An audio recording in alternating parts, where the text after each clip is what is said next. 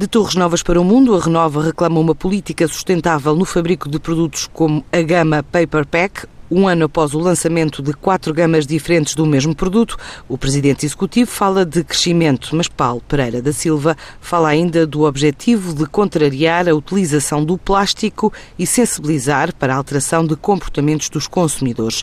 Para já, o mercado francês foi o mais recente a receber este tipo de conceito. Nós lançámos em vários países, até começou em Inglaterra, depois eu não sei se foi Espanha, Portugal, França, foi um bocadinho pouco a pouco, e foi feito com algum cuidado em dois sentidos. No primeiro, muitas das pessoas que compram os nossos produtos estão habituadas e gostam de transparência no, no, no, na embalagem. Uh, preocupou um bocadinho e por isso lançámos quatro produtos diferentes com uma embalagem que é semelhante, de maneira a pessoa ter que pensar muito bem o que é que lá está dentro, e que fosse muito claro, quase uma criança pudesse ver qual era a diferença entre os papéis uh, pela etiqueta que eles têm. Portanto, fosse coisas muito simples para poder ser, para a pessoa poder ver o que é que lá está dentro sem estar a ver a transparência, sem ter que ver a transparência. Depois a, a, a, embalagem em si também tem um rasgão, tem uma abertura para, para, para, para, as pessoas perceberem que tem lá dentro papel higiênico e que não são rolos de cozinha ou que não são outro produto qualquer.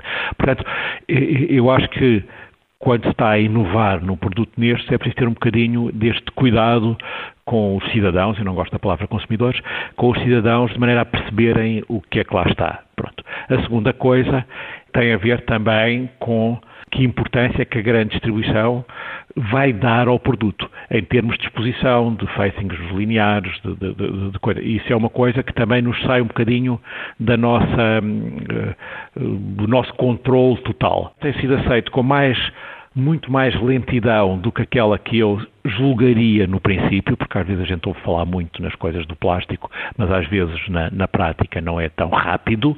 Portanto, com mais tem sido aceito, portanto, não posso, não posso queixar disso, mas tem sido aceito com alguma lentidão. E agora deixe-me dizer-lhe, com a, se calhar não com o espaço que o produto mereceria. Quando eu digo espaço é nas prateleiras ter, ter, ter mais espaço.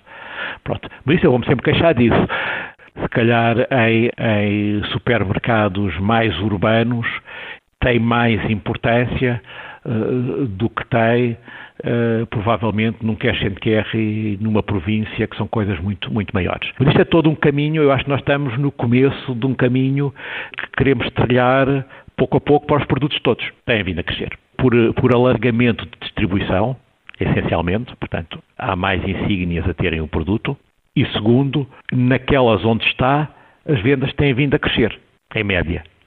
Escoamos tudo o que produzimos, produzimos à medida daquilo que das nossas necessidades, portanto, e agora tem que se ver, porque isto tem que se ir adaptando. Portanto, eu estou a comparar o desenvolvimento destes produtos sem experiência de passado, no zero, portanto, só comparar com eles próprios desde que foi lançado. É um crescimento mais lento do que se eu tivesse pegado num produto nosso e tivesse mudado, mas, é, eh, mas para nós foi muito mais importante para, para um sucesso mais a médio prazo, porque teve a ver com esta mudança radical na embalagem, de maneira a explicar de maneira com muita clareza o que é que lá está dentro. A Renova é uma marca 100% portuguesa, registra uma faturação na ordem dos 140 milhões de euros ano, está presente em mais de 60 países nos cinco continentes.